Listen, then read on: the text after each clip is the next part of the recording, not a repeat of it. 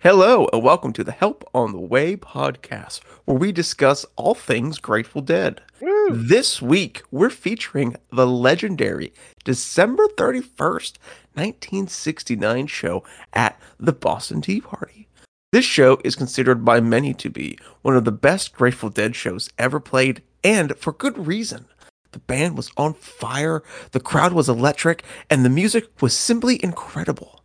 We'll be discussing the show in detail, including the set list, the performances, and the historical significance. So sit back, relax, and enjoy the show and listen to the vocal stylings of myself, the game, and my fellow co hosts, Knob and Fig. Let's go ahead and welcome them into the show, friends. Wow, what a welcome. Why are you reading this like a kid's book? Just happens. what an what an incredible monologue. Now, did you did you write that? Uh, I I can uh, I will take all credit for the for the um for the stylings of that uh, beautiful intro. Um, no, actually, I did not write it. Um, Fig, I will let you discuss a little bit of where that um very computer generated intro came from. Uh yeah, that was computer generated, but it was it was actually pretty good. Um Fig got uh his uh, greedy little hands on uh Bard AI, and so we're going to be featuring some stuff from Bard. I asked Bard to um provide an introductory statement for the Help on the Way podcast featuring December 31st, 69. A little bit of editorializing from my friend the game. Uh Bard thinks that this show happened at the Fillmore East, which is actually a screw up, but a pretty smart screw up since the Dead did play at the Fillmore East, uh, the famous um, Bill Graham venue in New York City. This was actually a um, New Year's run at the what was it called? At the Boston Tea Party in Boston, Massachusetts. And and can I nitpick with this AI? Yeah, I- please do. As I 'cause I pretty much have been all day. Uh, now's the time I- to do it before they take over completely. Ex- So yeah, exactly. get it out. They need Get to out. know that I'm not on their side, so that I'm one of the first ones taken out. Um, It's it's making notes. I, I for one, welcome our new AI overlords. Go ahead. It is not a show that is considered to be the best. I just have to argue it is not a show that is widely considered to be the best of December 1969. I wouldn't consider it to be a show that's widely considered to be the best December 1969 show that's been featured on the Help on the Way podcast. Um, but other than that, it's it's pretty good. They got the the date right. it's all plausible sounding. The band was on fire. Yeah, I think I've said enough. that. The crowd was electric, sure. And the music Yeah. was simply incredible. That sounds like the quality that you would expect of a review from the Help on the Way podcast. Yeah, I've definitely And they did it in 30 seconds. So more soulless reviews on the archive. that's very true. we, we we will see um how Bard evolves uh next week. Maybe it'll um Well, I'm going to have Bard tell a little bit of a story a little bit later in the podcast. yes, that is true as gonna- Bard, well. Bard's, Bard's little featurette is not done. We're Uh, gonna get this bot into twiddle by the end of the month. We're gonna we're gonna poison this thing's brain with jam bands. You guys heard about dogs in a pile? All right. Well, um, now that we have introduced our friend Bard to the team, let's go ahead and shimmy on over to our Channel 6 news segment. Um, and this week we have absolutely zero to talk about. Uh, there's no news in the Grateful Dead and Grateful Dead music world. Uh, and that's actually a big lie. I'm lying to you um, straight to y'all's faces. Uh, this is a big week in Grateful Dead news. Well, I guess really Dead and Company news. Uh, say it ain't so, Billy. Uh, Bill Kreutzmann um, has, um, I guess, left Dead and Company. Um, Dead and Company released uh, the following statement on uh, Instagram and then quickly turned off the Instagram comments uh, to said post. Um, Dear Deadheads, every day things change. After many long discussions and some good old fashioned soul searching, we are letting you know that our brother Bill Kreutzmann will not be joining us on our final summer tour. Bill wants you to know that he is in good spirits, good health, and he is not retiring. Mm. This is the culmination of a shift in Mm. creative direction as we keep these songs alive and breathing in ways that we each feel is best to continue to honor the legacy of the What a sentence. What a. I was buying it until that sentence. Go ahead, finish it up. The final tour will go on as planned with Bill's full endorsement and support. See you at Jazz Fest. Let the music play the band. Bobby, Billy, Mickey, and John.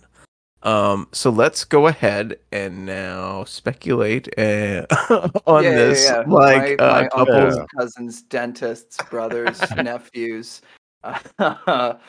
dentist is John Mayer. So uh, I've got a pretty good in here. Um, no, I've you know I have no idea. Uh, I I see the camp that says that this is code for Billy's health. I see camp Hmm. that this is code for you know disagreements within the band. I see the camp that says no, they're just telling us the truth and they just have a creative disagreement about how to move forward with this band. It just I- seems weird to me now because as of recording in 3 months from now, Dead and Company will be gone. They will have played their last show. It will be in the rearview mirror of of Grateful Dead history. And it's odd to me that now was the the breaking point. right, That's my only real right. thought. Like here. after so many tickets were sold and plans We're were made. We're so close to This is a end. change. This is a, this is a change. Yeah. So here's my take. The first paragraph, it kind of makes sense. Yeah, they're telling the news. That first sentence of the second paragraph, I'll just I'll just read it again. It, it's the most PR'd, you know, Frankenstein sentence. Uh, yeah. that I've I've It says th- that's the crux and nothing. yeah. This is the Was it written by AI? Yeah, boy, it, it could have been. This is the culmination of a shift in creative direction as we keep these songs alive and breathing in ways that we each feel is best to continue to honor the legacy. I mean, I don't even know if it, it's grammatically makes sense. It's that to me seems challenging. I mean, th- that to me Uh, that's- concerning. Yeah, that's the That full of shit. sentence. That, That's, the full shit full- sentence. Yeah, That- that's, that's the full of that's shit the smoke and fire sentence Yeah. in my book. Now listen, I don't care. Like I really don't care. Billy, do your thing, man. Like the fact that these guys are still out on the road and, and giving people shows is incredible. Billy's going to be doing his thing down in um, in New Orleans uh, before Jazz Fest, and you know, hopefully doing a lot of Billy and the Kids stuff. I, anytime we can see these people is great. It's just that press release, especially that one sentence, is interesting. Um, it speaks. I think it speaks volumes. Yeah, it's um. I guess uh, the, everything first. I shouldn't say everything. I, I guess the three big things were, a, obviously, these past what, two tours, last tour. When did Billy start having his health? Yeah, fall of 2021 was when he first started sitting out of shows. Hmm. So that happened, started happening fall 2021. That's also when John started wearing headphones. Maybe, maybe, maybe Billy hates the fact that John wears headphones. Yeah, th- I think it's all because of that. Um, in our um Discord, without getting too deep into it, um, we had some discussion when this news first broke, um, about the playing in the sand shows Oh yeah. uh, this past 2023, and, and then an incident of Billy jumping on and off the kit multiple times during the same set during the same song. Uh, Yeah, and I weird. and I, hadn't heard about remember that. that. I remember that happening. Um, I But guess you know those shows are looser. I feel. yeah. And and at the time, Yeah, those aren't like canonical shows, in my opinion. no, I agree. And at the time, I didn't think anything of it. Sure. But now, like I guess if you look back at it, it's like, okay, that is weird. It's hard But, not like, to. you know, like that's like Hmm. like was he that upset about Jay Lane being there? Hmm. Like, it doesn't make any sense. How would how could you're in not good health? You gotta have Yeah, somebody. Like, Yeah.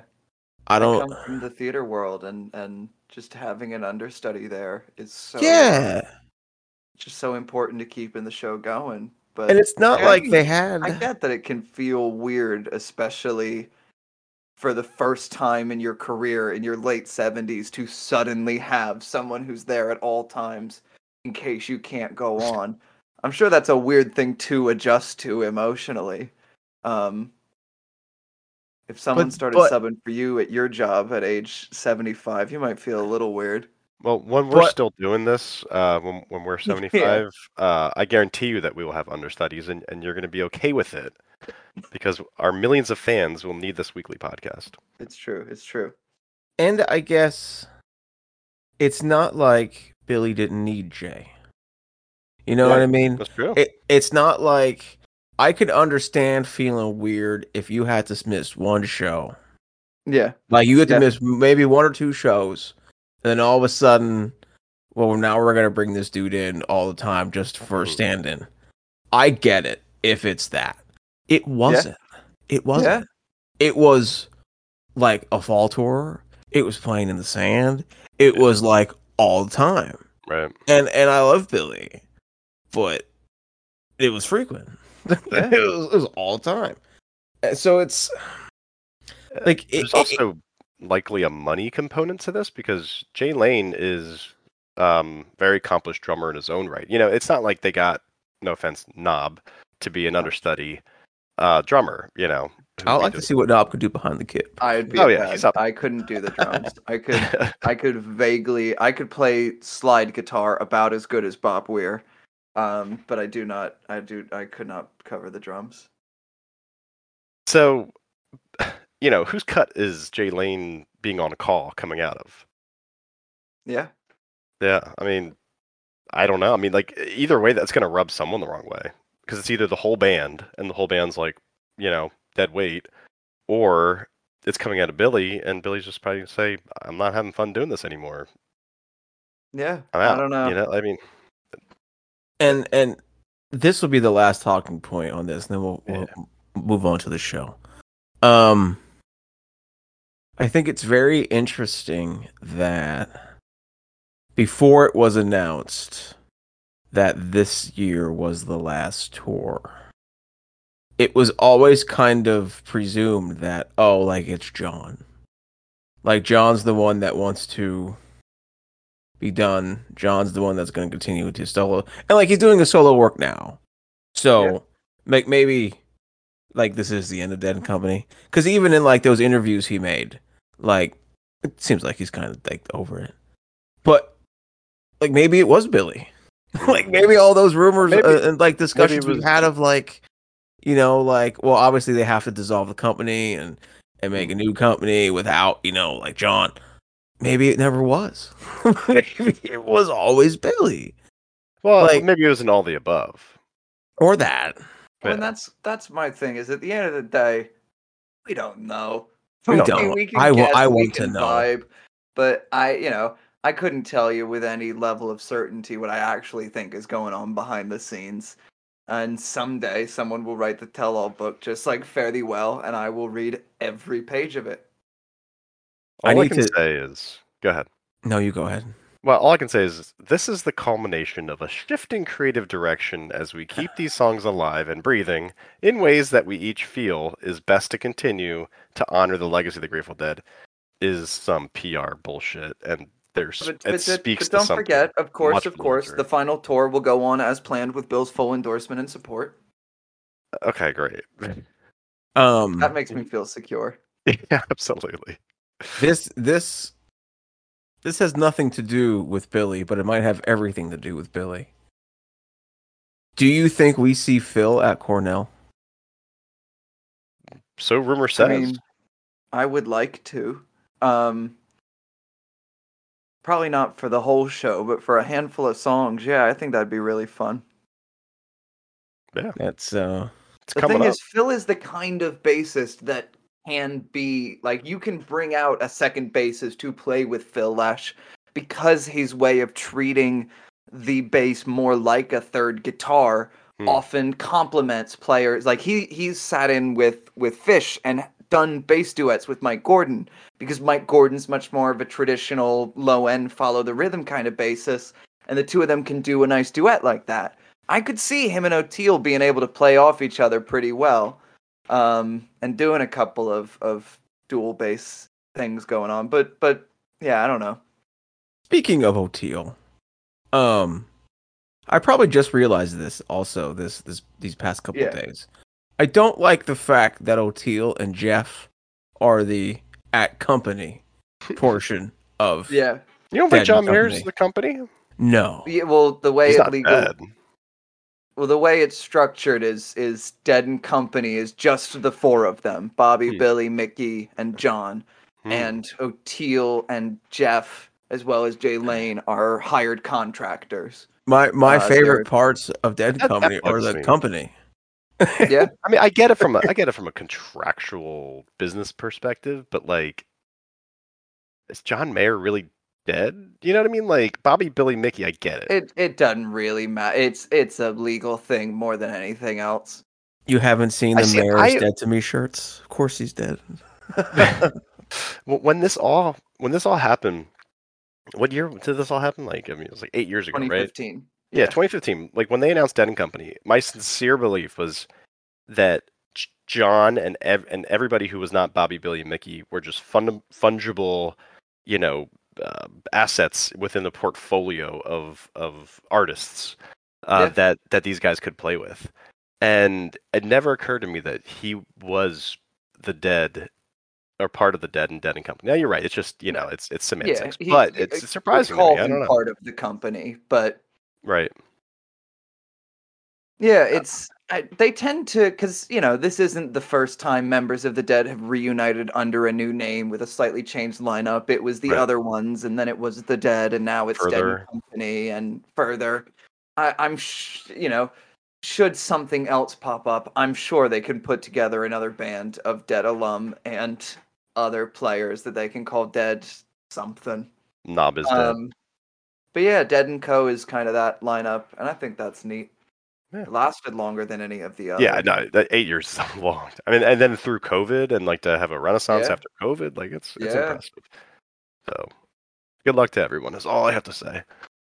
Um, I think we should get Bard to think of some new potential band names for for Dead and Company. Um, I'm moving it. forward, that that might be that might be fun. Um, and if you want to show your love to Billy, uh, Billy and the kids will be in New Orleans. Um, how do we pronounce what show their show's called? Is it Florida Dead? Am I saying that correctly? F L E U R. Uh, Florida Dead. Took a year of college French and it has left my brain, so I'm just gonna say sure, so we can keep the show moving.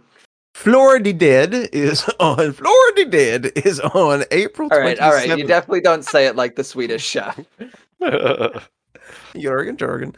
Um, that is on April 27th. So, uh, if you still love Billy, uh, I personally am no longer on the Billy bandwagon. He's dead to me. Uh, fuck his hat. I'm kidding. I love Billy. Um, you can uh, celebrate Billy and the kids on April 27th. Um, and it looks like he's added. I don't know this woman. Uh, Molly, Molly. Tuttle. Yeah, I don't know her. She's I a think. she's a bluegrass player. I'll send you after Mm. this recording. Listen to her standing on the moon. Ooh, I. Gorgeous, gorgeous. I will. Um, I loved the last Billy and the Kids shows, so I am looking forward to this one. And I'll be interested in just watching Billy that whole show, just seeing if there's anything that stands out. Like, is he sick? Is he normal? Is he fine? Etc. Is he gonna hold up a sign that says the exact reason I left Dead and Company is really That would be amazing if he did. the first sentence of the second paragraph was bullshit. It's just a T-shirt that says "Dear Deadheads, every day things change. After many long discussions and some good old fa- oh, that would make a fun lot T-shirt. I'm gonna wear that. I'm gonna this get a, I'm gonna get a tattoo of this. That's that's gonna be my Halloween costume this year. the set list is gonna, just going to spell out the first letter of each song. It's going to spell John sucks. Be a long show. Billy's Speaking of see, long I can still go. Yeah, we're going quite long. Um, well, I meant I meant twelve thirty one sixty nine. Oh, did you mean twelve thirty one sixty nine, or did you want to go into the uh Bard uh dog story? we'll jump. We're, gonna, do that after we talk about. We'll, Ah. we'll cut out this part. We'll- yeah, we'll do that after we do the the MVP because I think we should talk about the yellow dog story before we start telling our own. I can add that. All right, let's move on to the main event this week, which is December 31st, 1969, the Boston Tea Party, Boston, Massachusetts. Uh, it was a Wednesday. Uh, everyone loves a good uh, New Year's Eve party in the middle of the week.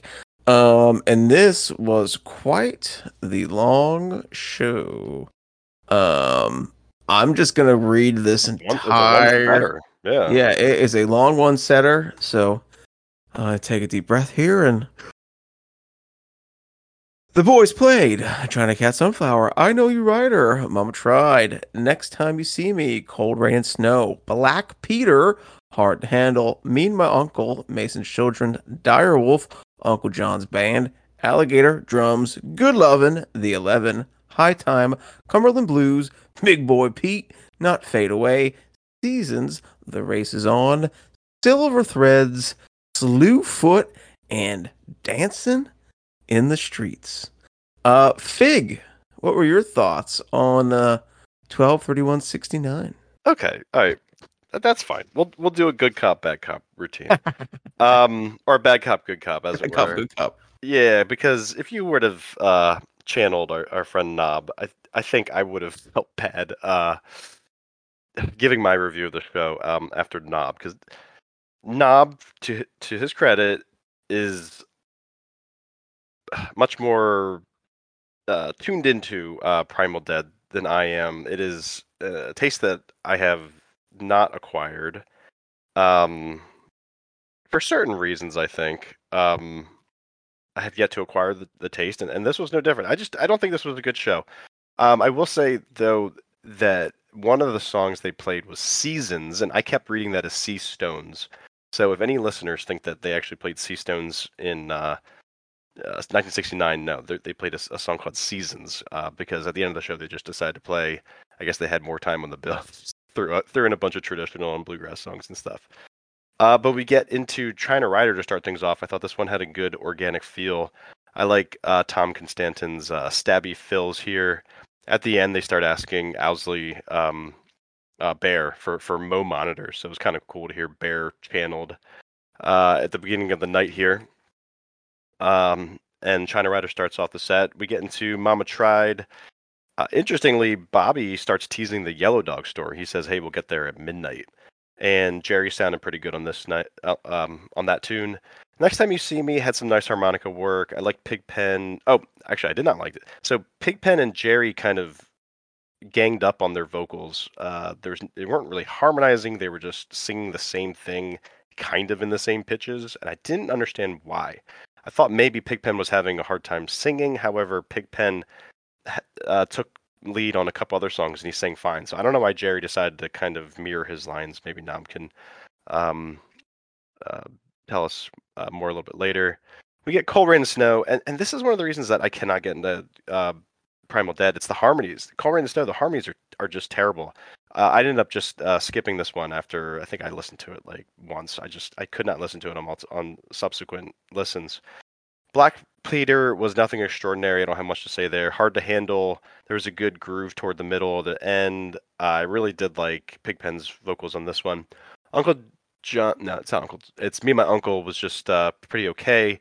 Masons had a good drive on this one. The harmonies were just black. Uh, I said it was an also ran, like it was a decent song, but nothing much to say about it. Dire Wolf, this one was kind of a sleepy country tune tonight. Uh, the harmonies were better on this one. I liked Jerry's solo. I liked Jerry's vocals on this. It ends sweetly, as sweetly as saying "Don't murder me" over and over can really be. Um, but for me, that was a highlight. We get into Uncle John's band. This was definitely like a CSNY, like kind of post Woodstocky uh, feel to Uncle John's band. Uh, except CSNY had good harmonies, and tonight the harmonies for the Grateful Dead just sucked. Uh, I thought the end riff uh, was was interesting, but that's it. And then we get into a part of the set. I would say this is probably set two. This is probably after midnight at this point, where they just really play this long alligator suite and then a bunch of country songs. I have some notes on this. We'll start with Alligator. Uh, I really like Pigpen's vocals on this one. The jam was fun. I like the blend of instrumentation. Everyone was uh, getting a turn playing. It was like pretty cool to hear. It doesn't really go anywhere, but I'll take it for tonight. It was it was a highlight for me. Um, it gets pretty sedate at some point, which is not what I was expecting from Alligator. At some point, it turns into "We Bid You Good Night," which is kind of random because the boys did decide to play into the wee hours. And the alligator reprise wasn't great. Just it was very grating because they just kept saying alligator. It was after that kind of serene part. I, I just didn't like that. Let's see here. I have something for the races on. I'm skipping some songs here. Um, if you want to hear Jerry singing with a dopey country voice, go listen to the races on. Cumberland Blues was interesting tonight just because it was pretty much a brand new Cumberland Blues. I think it's uh, it was written first performed in, in November 69, so this is end of December 69. And uh, it was good. It was a 10 minute Cumberland Blues, definitely a highlight. And Slewfoot was interesting. Dancing in the street to end things off. That's all I got. This was this was a hard one for me. Um, Primal Dead, I still, you know, maybe it's over my head. I, I still don't get it. The harmonies aren't great. Knob, I'm I'm I'm kicking it over to you. Hopefully, you can throw me a bone. Hey, I I was way meaner about last week's '90s show. That's true. Um, yeah, yeah, uh, we, we we traded uh, personas here. Go ahead. No, don't worry. I you you offered some some critiques. I committed character assassination last week. um, I I, th- I think you're being sued for defamation by him. Thank you. I would I would say that it's fair. Um, I later sent a text to you saying that I knew the show was really good. Um, um so nice. I, you know, I like Primal Dead. Um, this isn't my favorite Primal Dead show, as I, I said in the the intro. It's not my favorite December '69 Primal Dead show. It's not my favorite show of this this New Year's run, but I think there is some good in here. I think there's some really fun stuff. Um, the China Rider is a fun opener. The Dead had only been playing that that combo for about three months at this point. The songs had already been in the rotation, but this was newish that they had been putting these songs together. And it was a nice show of confidence that they chose it to open this this New Year's show. I thought it was a really tight transition. It really felt like they had been doing this for way longer than they actually had. Um, Rider was fun. It was the verses were very mellow, and then the solo sections were really loud and intense. And that seemed to be the game was playing with quiet, quiet, quiet, loud, loud, loud, quiet, quiet, quiet, loud, loud, loud. Um, I thought it was fun. Uh, it really does feel like a Primal Dead show because as soon as the first song ends, they start begging for Bear to mess with the monitors. That that's the hallmark. That and god awfully long tuning breaks. Oh, I'm in heaven. Um, Mama Tried's fine. The Bobby and Jerry vocals sound pretty good. Phil and the drummers are keeping things jaunty. Uh, I liked the next time you see me. I'll push back. I'm pretty sure Jerry and Pigpen were harmonizing, or at least okay, in I a mean, seven, sure. in a yeah, in a primal dead sort of way. Normally, they just do those vocals. I think technically, the... anytime two musicians are playing at the same time, it's technically harmony. Well, if they're playing different notes, then it's harmony. Otherwise, it's it's unison. Well, I'll take your word for that, sir. Thank you, thank you. Um, But but normally they do these harmonies just on the chorus. The well you lied, cheated, bwah, whoa, right. for so long. I've never heard them do it in the verse as well. It was interesting. Uh, I, it's not something I would regularly like out of the song, but it was a fun outing. Uh, Pigpen's harmonica solo was was just great. I, I really enjoyed that. I, I I like when Pigpen's there. Um, a rough start on the cold rain and snow, but once it gets cooking, it's a lot of fun. I'll give you Phil's harmony, a little grating, a little goofy, but if I'm honest with you, that's what cold rain and snow sounds like to me. I need Phil to be pushing the edge of his passaggio. Otherwise, it just doesn't feel right. What if is passaggio? It, it's it's the the break on the man's voice where it's just the last high note that you can actually sing in your chest voice. It's going to Oh, sound like so straining unless you're very good range. at it. Yeah, oh yeah, the, the tip top of the range. Well, no, his entire like you know the A to Z of Oh, Phil's yeah. range is, is that. Yeah, yeah, yeah, yeah, yeah. Gotcha. Um, an early Black Peter uh, in the show, but it kind of makes sense because Working Man's hadn't been out yet. This was just a new ballad for the dead. Um, I really liked the organ sound here. Some really nice uh, touches there. Uh, Jerry's vocal delivery is gorgeous, and I had never heard the bridge without harmonies in it. That was an interesting touch, and it, it just really highlighted how strong Jerry's voice is at this stage of the game. Um, it's a it's a slow, hard to handle, but I I just like the hard to handles from a little bit later. So that's kind of a me problem more than a problem with this hard to handle. It's grooving more than it's driving, which just doesn't feel, and you'll forgive me for this, it doesn't feel hard to handle. Um, but it is great to hear Pigpen's voice, and so I, I, I, you know, I would still put it in the middle of of songs I liked, but it's definitely not at the top. Um, some some choppy harmonies on Mason's Children, definitely. Uh, anytime the band sings, I like the song less, but I really liked the jam. Uh, Yeah. There was some really zippy underscoring from the rhythm section, and it was almost worth sitting through four minutes of pitchiness to get those three minutes of bliss. Um, an early, slow Dire Wolf. I think it's really funny that Jerry says we want you to sing along, because again, Workingman's had not come out. These these people had not heard this song before, yet nevertheless.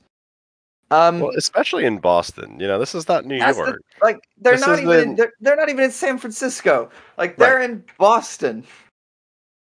Well, Anyway. maybe maybe they played it. I can do some sleuthing. Maybe they played They it. a could have played it the two nights before. Yeah, but, but then that's kind Take of a like look at that. um, a little pretentious to be like, "Were you paying attention?" You definitely know this one.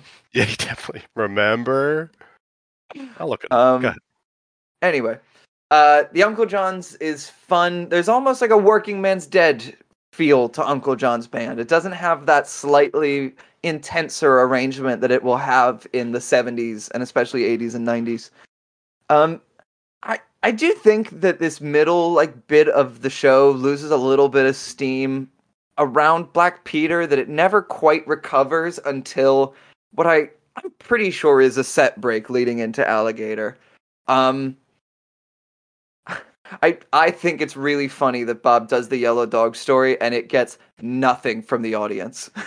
After he teased it, He he teased it, they were so excited, and then he actually tells it and he gets to the punchline, no response. There is no audible laughter at the end of the yellow dog story, and it's it's just great. I love it.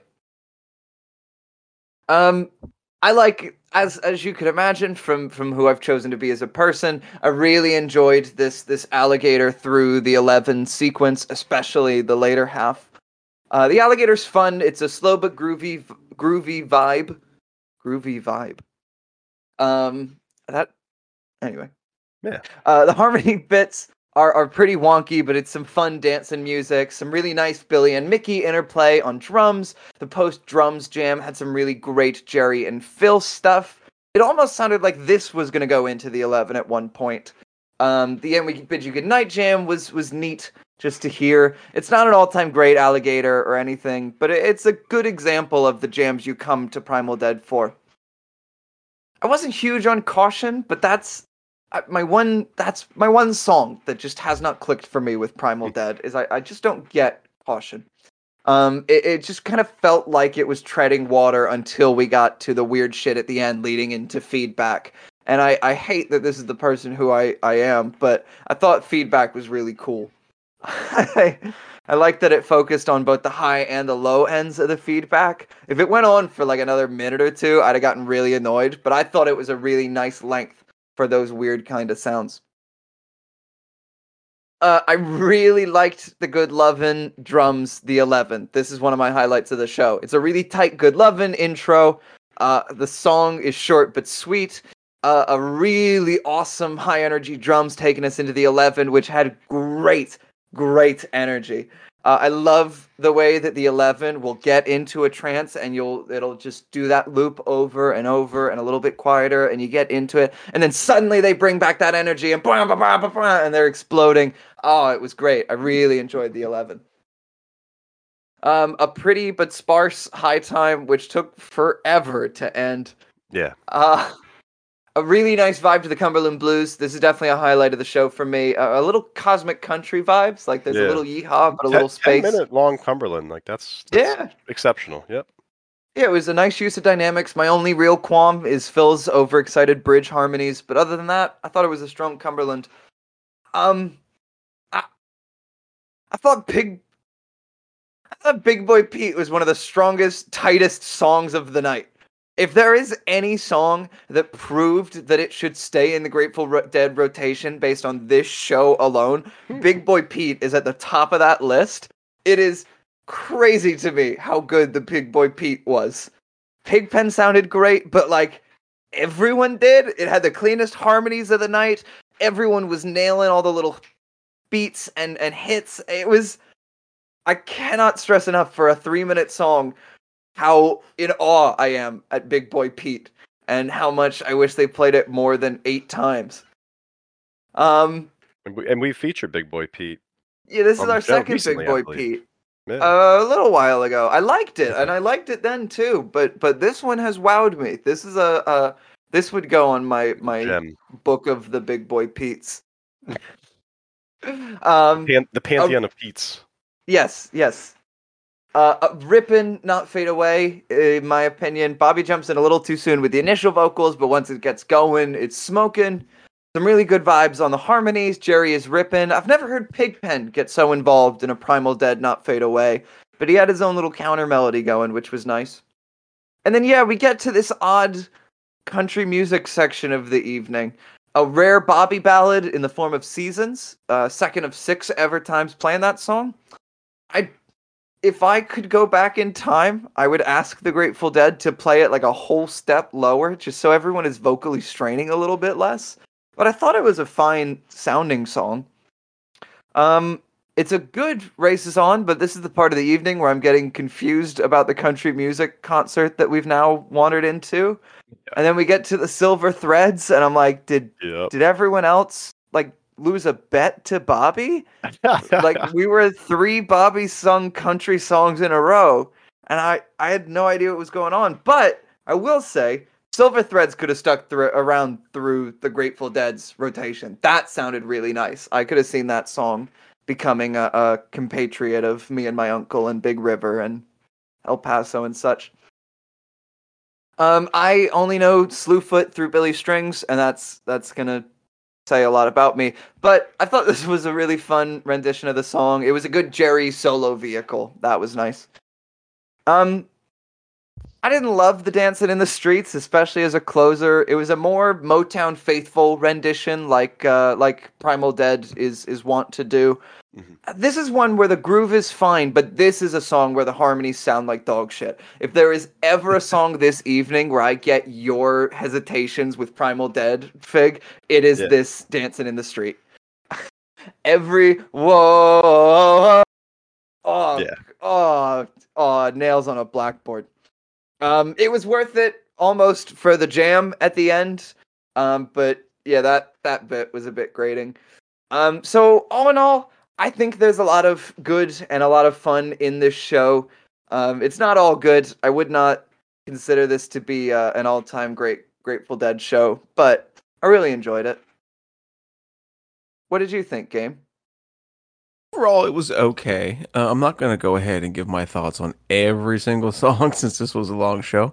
Uh, and you guys, Without a set break too. Like they yeah, I'm playing. pretty sure there was because there's like a. I, I'm pretty sure it's between. Well, you're right. Uncle There, there would have to be like a, a countdown. I mean, this was New Year's. Yeah, Oh, you know, I didn't even think about that. There, you're right. There had to be a countdown. And and, and they and said the yellow dog story fades in in the middle. I I right. That's theorize that there is a set break somewhere in here. Overall, the show was okay. Um, I'm not the biggest fan of Primal Dead, as uh, as maybe known. So, uh, there is some stuff that stuck out. I really did enjoy Hard to Handle. Uh, I really enjoyed the races on. Um, Silver Threads was uh, interesting. I enjoyed that. Um, and the 11. I really did enjoy the 11. But really, Yeah. everything else was just kind of there for me. But it's just because it's Primal Dead and meh. Uh, so that's my thoughts on uh 123169. Uh, we do not have a Scarlet Fire to rate this week. So, uh, my next question, Knob or Fig, does this show make your Book of the Dead? I'll start, and it's it's gonna be no, Sure. and that's and that's it. Yeah, I mean it. It makes my book of Big Boy Pete's, but no. yes, I do agree. If there was a um a book of all the best big boy beats, this would be it. But other than Maybe that, even put it, the eleven in my book of elevens. Wow. but- Mm. book of big boy Pete's and book of elevens. Got a lot of books there, bro. It's a it's a library full of full full books, but inside it's just my handwritten writing down like two dates of good versions of Big Boy Pete. But it's it's like you know it's like 150 pages of a book. Um, I'm really running out of space in my library. um, our which set question this week is quite easy, as there is only one. So Yeah. Please stick to 'em. around. Yeah, so please stick around after um our episode to listen to the uh, complete, at least complete as of what we can get our hands on, 1231 1969 uh show. Um, who uh was your show MVP? I want to go ahead and kick this one off. Uh, mine was Pigpen. Uh, I really uh dug that hard to handle. Um, that just kind of brought me up. So my MVP was Pigpen. Uh, Fig, who was your show MVP? Knob. Who's your show MVP? Oh, I thought you were saying I was the MVP. I was like, You're "Oh, always my thank you." MVP, buddy. Oh, um, I, I think I gotta go Jerry here. Um, my honorable mention is probably Kreutzmann, but uh, no, I think Jerry pretty much consistently knocked it out of the park. And unlike the other instrumentalists who knocked it out of the park, there was no point where their vocals annoyed me. Uh, so yeah, I would go Yeah. Jerry here. I'm gonna echo. Uh, I was gonna say Tom Constanten because it's Mm. it's so rare that you can say that. Uh, but you couldn't really hear him all that well. Um, so I'm gonna go with Jerry, uh, just so I can uh, drop uh, a cool little quote of his in between songs. He says, "Well, it looks like the '70s are gonna be weird," and they were. They were. Little did they know how weird they would be for that band. All right. Before we get into our bookkeeping here for the evening, um, Fig, I'm going to hand the show over to you for our uh our next segment, which has to do with the uh, yellow dog story. Yeah, so as the listeners heard, the band, well, I guess Bobby was teasing the Yellow Dog story. I don't know if someone from the crowd shouted to him to say the Yellow Dog story, uh, but uh, he ends up, he says, no, I'll do it at midnight. And he ends up doing the Yellow Dog story. And I guess the whole idea of the Yellow Dog story is that there's no punchline, it just falls flat on its face. Uh, spoiler alert, it's an alligator, haha.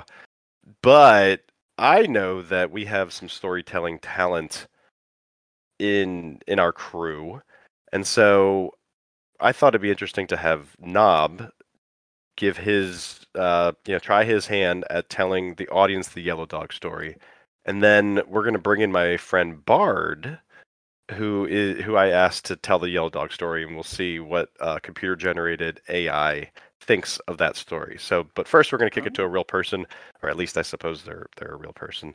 Knob, why don't you give your rendition of the Yellow Dog story? Well, I'll I'll tell you. Um, I I play in a band. This isn't part of the story. We're getting to it. I promise. Um, I play in a band, and uh, the Yellow Dog story is used by the Grateful Dead usually to cover equipment failure. Um, in his later years, Bob Weir would use the the duck story. Um, but we do a, a similar one in in my band. Uh, we do the moth joke. And is it alright if I, I tell you that that story? Oh yeah, sure. Sure. Since I already ruined the the, the yellow dog story, yeah. or at least the, Um, the plot twist. So, a- a moth walks into a podiatrist. Uh, a moth walks into a podiatrist's office, and he says, "Doc, I'm not, I'm not feeling too good. I wake up every day, and I'm, I'm just in this sort of malaise. I'm really not doing well. I, I look up at my, my son, doctor, and I, I no longer love him." I when I look into his eyes, I, I only see the, the cowardice that I see within my own eyes every time I look in the mirror. I I I feel as though I'm a a a spider, e- even though I'm a moth, just just barely barely hanging on to my web. Uh, my wife, Doc. I, I no longer see this woman that I, I fell in love with. I just I wake up and I look at, at some old lady, Doc. I just all I can imagine is the the encroaching darkness at the end of my my my moth journey. I'm not doing too good. And the podiatrist says, oh, "Man, moth, you're really troubled. You're not you're not doing too good. But you sh- you should see a psychiatrist, not not me, a, a podiatrist. What are you what are you doing in here?" And the moth says, "Oh, well, the light was on." That is my favorite joke in the world. I cannot. Credits I Norm love the moth joke. Yeah, absolutely, absolutely. It's it's Norm Macdonald's moth joke um, that I love bastardizing whenever my band has equipment problems. Well, I thought that was a really really well done moth joke. Thank you, thank you. I really like that. Um, so I asked Bard to tell the yellow dog story, and and Bard first gave me a little exegesis about what the yellow dog story is, and then they gave me a, an example. Okay, so Bard says, "Sure, the yellow dog story is a folk song that has been around for many years. It is about a man who has a yellow dog that is very ugly. One day, the man is walking his dog down the street when he sees a group of men laughing at his dog. The man gets angry and challenges the men to a fight." The men laugh at the man and his dog, but they agree to fight. The man's yellow dog bravely defeats all of the men. The men are so impressed that they apologize to the man and his dog. The man and his dog are heroes, and they live happily ever after. So here is a more detailed version of the story, and I guess a, a story version of it. There once was a man who had a yellow dog. The dog was very ugly, with a big head, short legs, and long tail. The man loved his dog very much, but he was always embarrassed to take him out in public. One day, the man was walking his dog down the street when he saw a group of men laughing at his dog. The man got angry and challenged the men to a fight. The men laughed at the man and his dog, but they agreed to fight. The man and his dog fought bravely. The man fought with his fists, and the dog fought with his teeth. The men were surprised by the dog's ferocity and soon began to lose the fight. One by one, the men were defeated. The man and his dog were victorious. The men were so impressed that they apologized to the man and his dog. The man and his dog were heroes, and they lived happily ever after the and that's it. The the yellow. So there's no spoiler alert that this dog who has a big head, short lo, short legs, and a long tail is actually an alligator. And what is it that that the guy paints green or something? I, I, is, I think there's another. It paints yellow. yeah, that's right. Okay, thank you. Uh, the Yeller Dog story is a story about the power of love and friendship. It is a story about how even the most unlikely of heroes can triumph over adversity. It is a story that has been told for generations, and it continues to inspire people of all ages. Uh, it's actually just like a, a cheap st- uh, time filler that, that Bobby uses, uh, and and the punchline is that the guy doesn't know that his dog is actually an alligator. And that's all I have for this segment. we have two archive comments that we want to quickly read. Uh, our first one was from uh, February of 2020, uh, right before the pandemic actually started. Uh, remember a man called Owsley. Uh, just to remind everyone that Owsley traveled with the band and made everything just a bit more fun. Uh, and then this person commented on December 31st, 2019. This was Mark. Um, I was there 50 years ago today. Uh, Livingston Taylor had opened the show. The place was buzzing. Such a cheerful alligator. Uh, the 11, Fruition Rock playing Just Being There. Uh, so great now to hear that crackling garage band quality. Afterward, went straight to my early morning shift at the Eagerman's Bagels. Extraordinary. That's awesome. That I would love pretty- a bagel after a show like that. Oh, that is pretty awesome. I agree. Uh, next week we are featuring another mid '90s show. Uh, December thirteenth, nineteen ninety-two, from the Oakland Coliseum in Oakland, California. Um, it looks like quite the small set list compared to what we just had. Yeah. But a Um, very similar set list to the one that we featured uh, two weeks ago, which I think was a 91 show. Yes. Right? You see that Uncle Maggie's farm? yeah. Remember? I Um, remember. Way to go home. No, I, I was there. so Um, yeah, no, we get we get to experience that all over again. yeah, this one, awesome. this one doesn't seem experience that one again. this one does not seem too exciting, but these are also the shows that surprise us. So maybe next week's 12 13 92 will surprise us and uh and uh, we'll go from there. Uh let's go ahead and do our bookkeeping for the evening. Uh as always, please go ahead and smash the subscribe button and like and share with any and all of your Grateful Dead loving friends and family. Uh, you can find us at wherever podcasts are downloaded. However, you will not find us on a service that loosely rhymes with Bye Byeify. So if you are a fan of NSYNC and you're listening to the song Bye Bye Bye, and you're like, I want to listen to that on Bye Bye Bye, you're not going to find us on that one, but you will find us on almost any other uh, podcast platforms. You may find us directly on the web at helponthewaypod.podbean.com. You may email us at helponthewaypod at gmail.com. And you may communicate with us on Reddit at reddit.com slash r slash grateful dead. Fig or knob, any final parting words for the evening? Well, it looks like the 70s are going to be weird.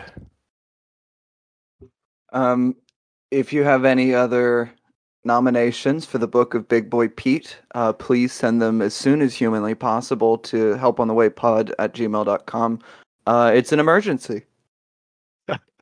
And we will be Bob's Big Boy. Makes me hungry. we will be releasing the book of Big Boy Pete's um, at the end of June. Um, so please, everybody, once again, please make sure to stick around after this show for the whole show of set one of uh, December 31st, 1969. And thank you once again for listening to the Help on the Way podcast.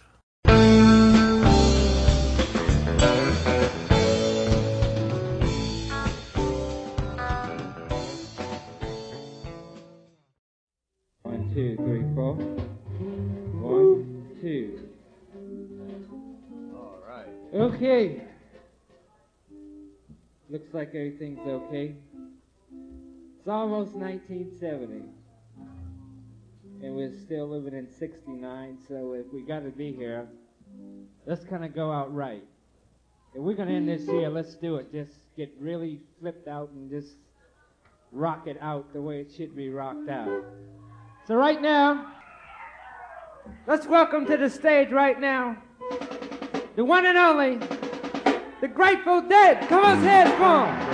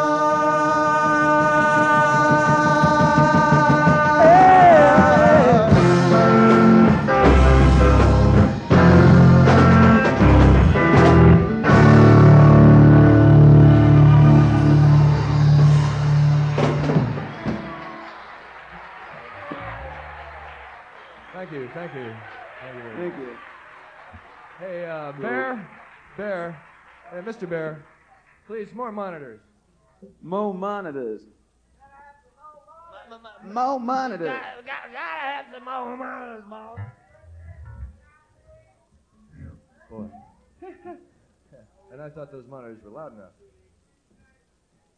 Stand by. Stand by. Well, you got to have a mule or you can't ride.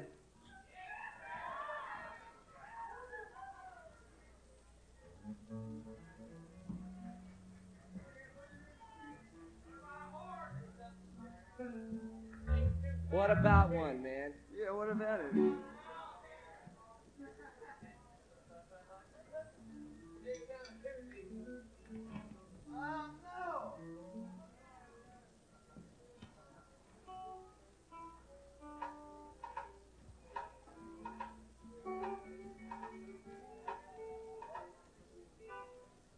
Something, something.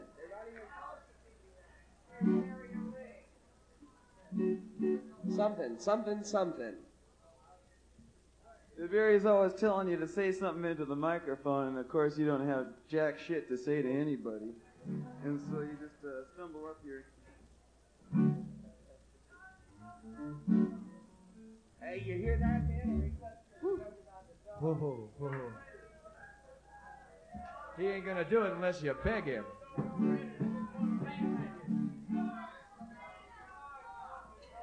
You really want to hear about the yeller dog? Hey, I'll tell you at midnight. I'll tell you at midnight.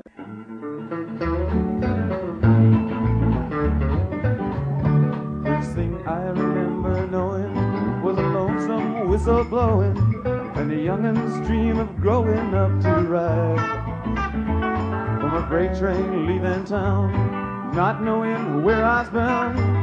No one could change my mind, but Mama tried. One and only rebel child from a family meek and mild. Mama seemed to know what lay in store. But all my Sunday learning, toward the bad I kept on turning. Till Mama couldn't hold me anymore. And I turned 21 in prison, doing life without parole. No one could steer me right, but Mama tried, Mama tried, Mama tried to raise me better, but her pleading I denied. That leaves only me to blame, cause Mama tried.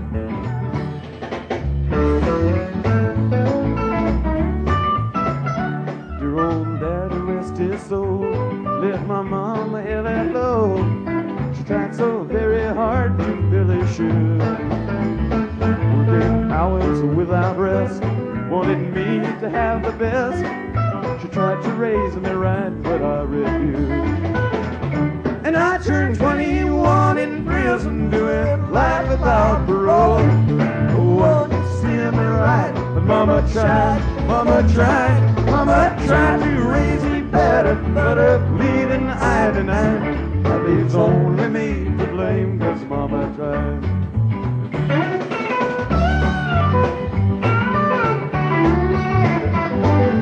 And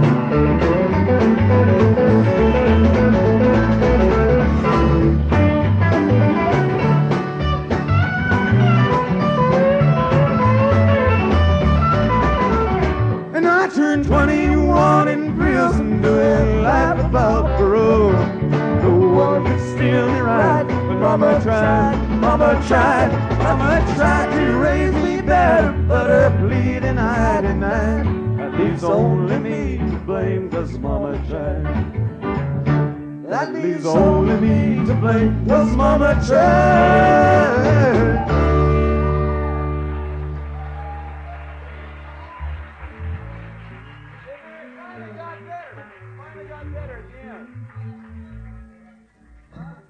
These ones over here still ain't for shit.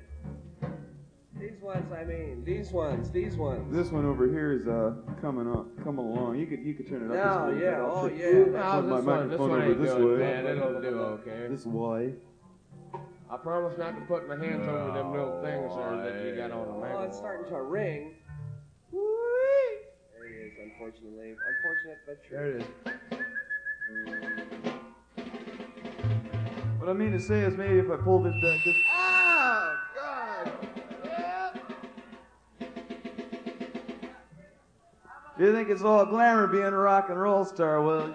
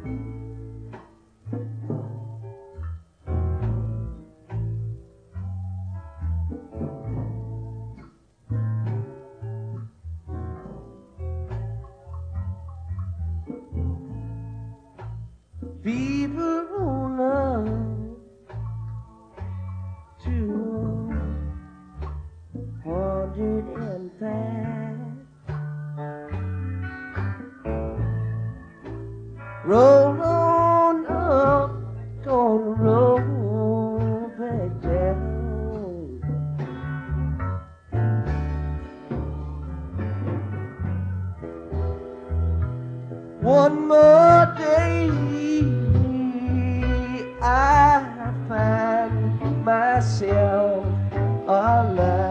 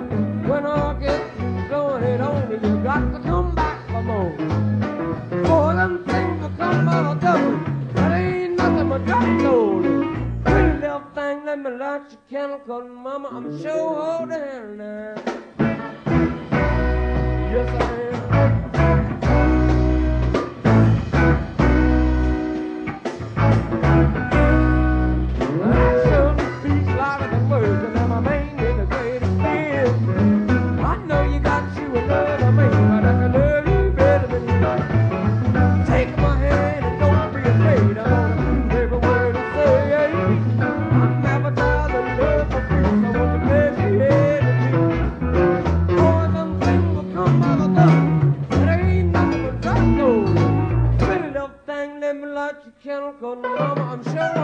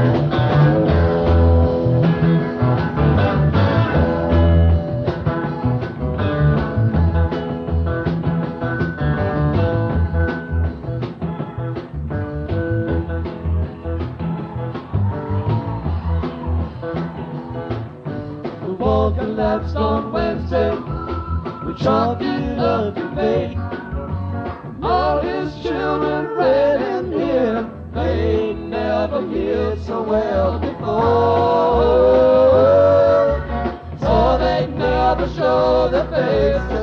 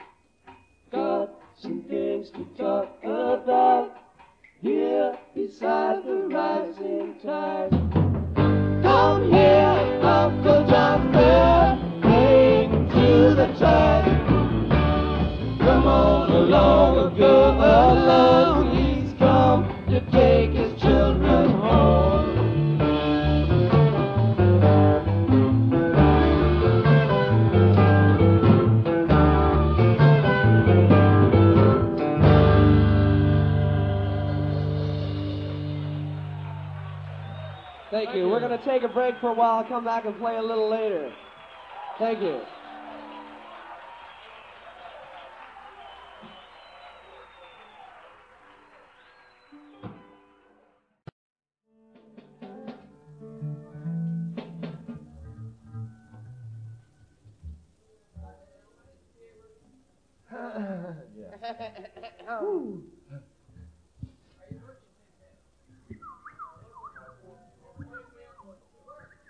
Well, it looks like the 70s are going to be weird.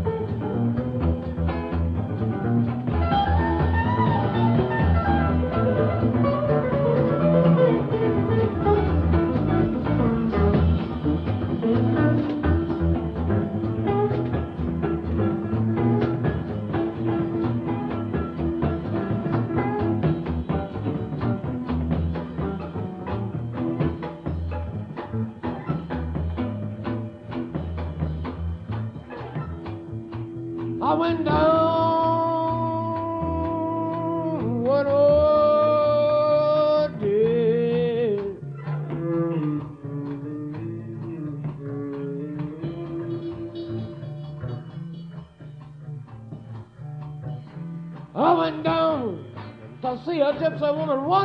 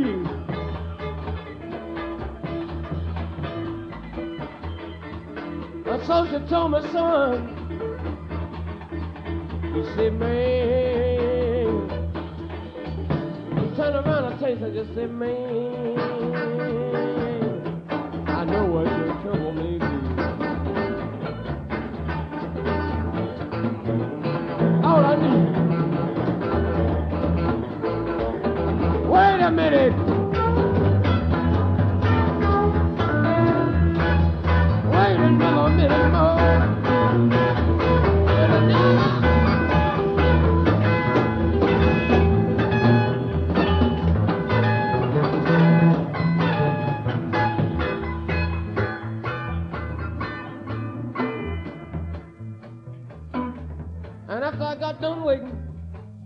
told me all I would need just to get things straight. Just begin to things get right. And she looked up and she began to talk and slow. Yes, she did. And she said, oh.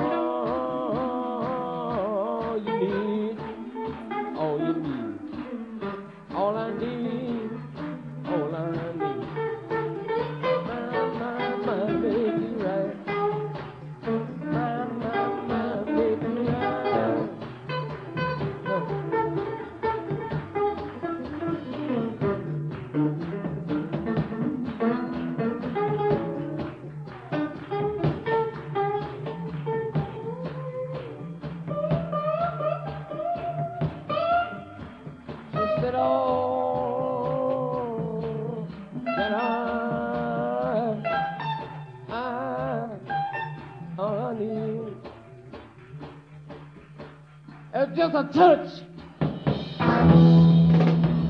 just a touch of more your hand.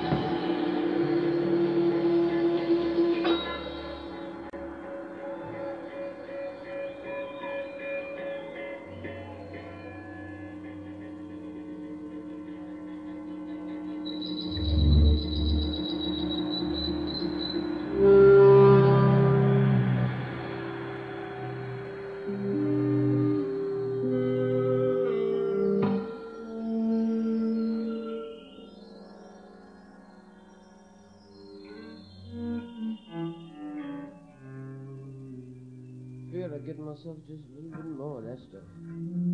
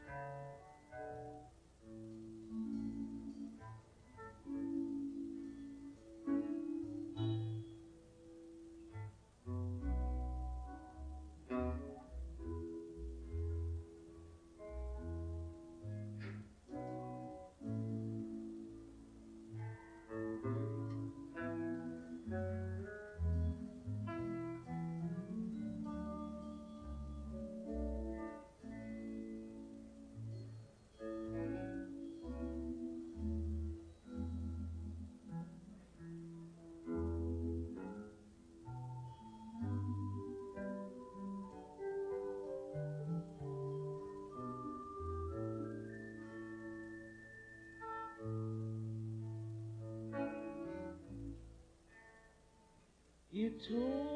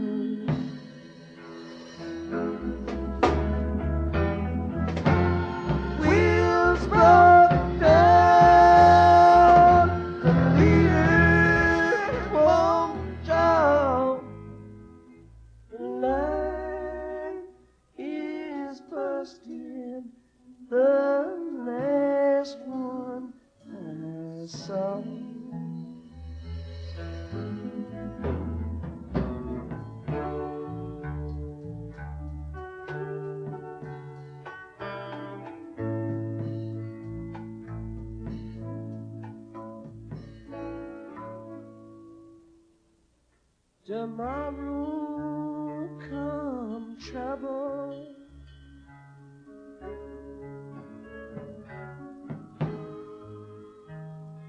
Tomorrow come pain.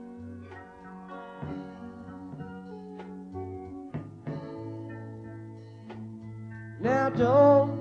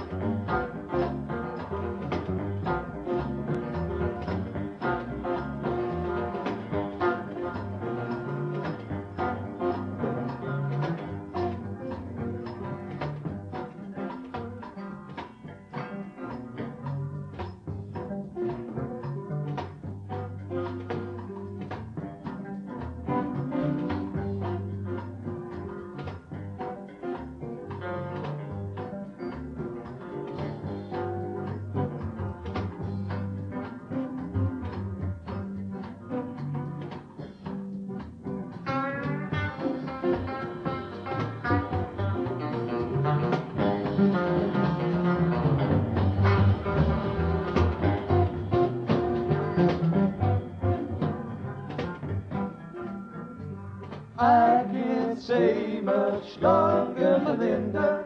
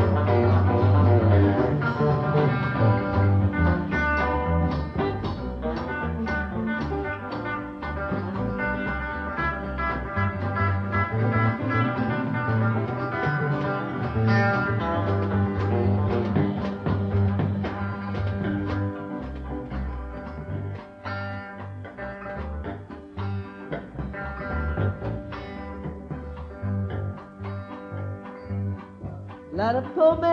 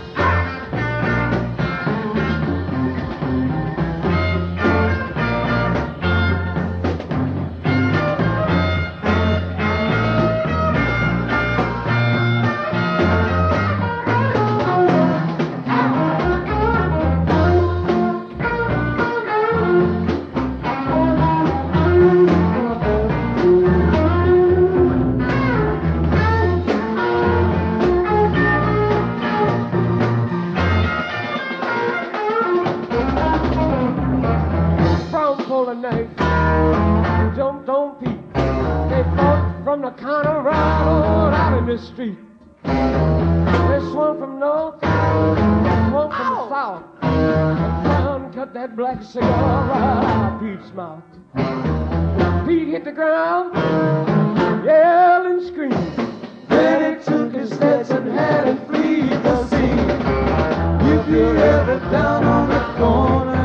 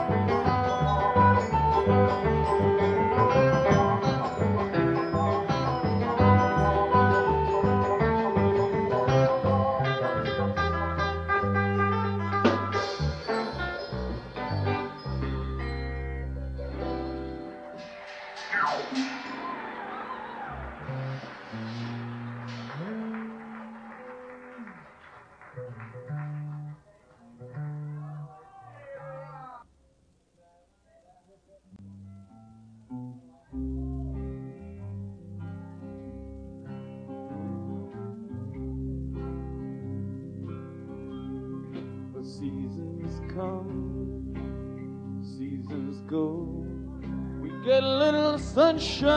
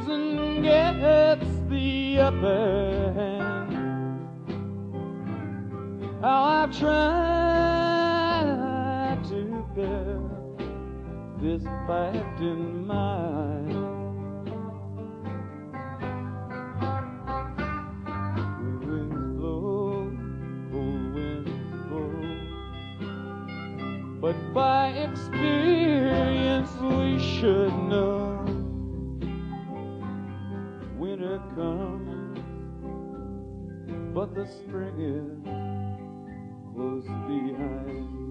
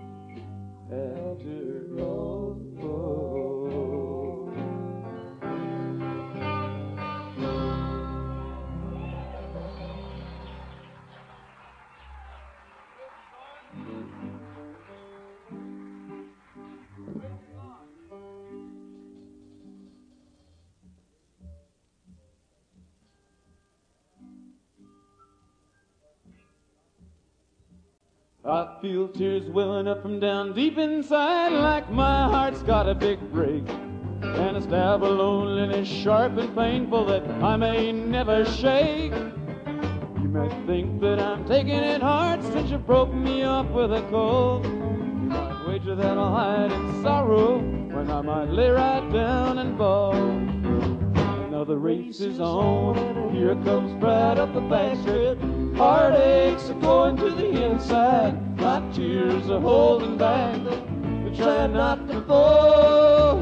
My heart's out of the running. too love scratched for another sake. The race is on and it looks like heartaches. And the winner loses all.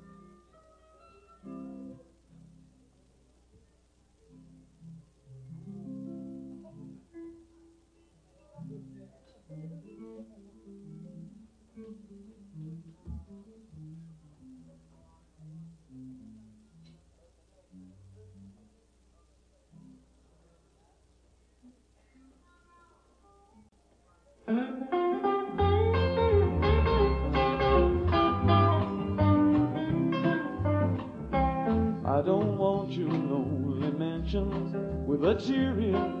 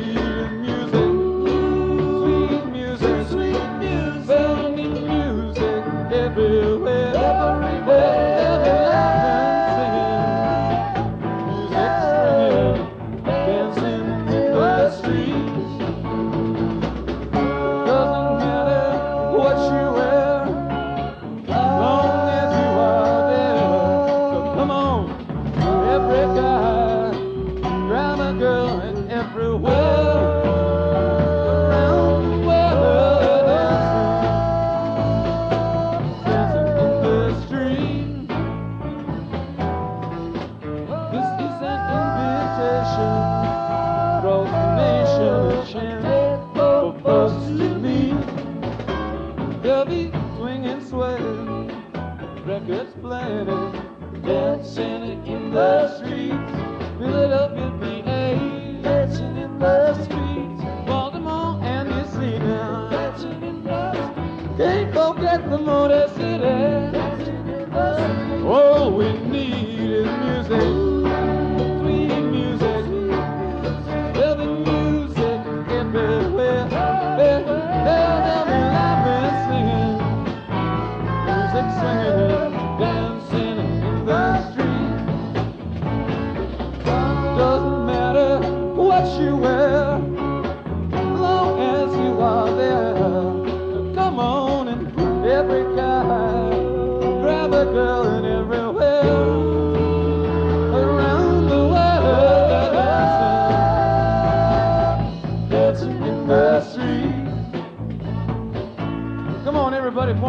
line and dance around now.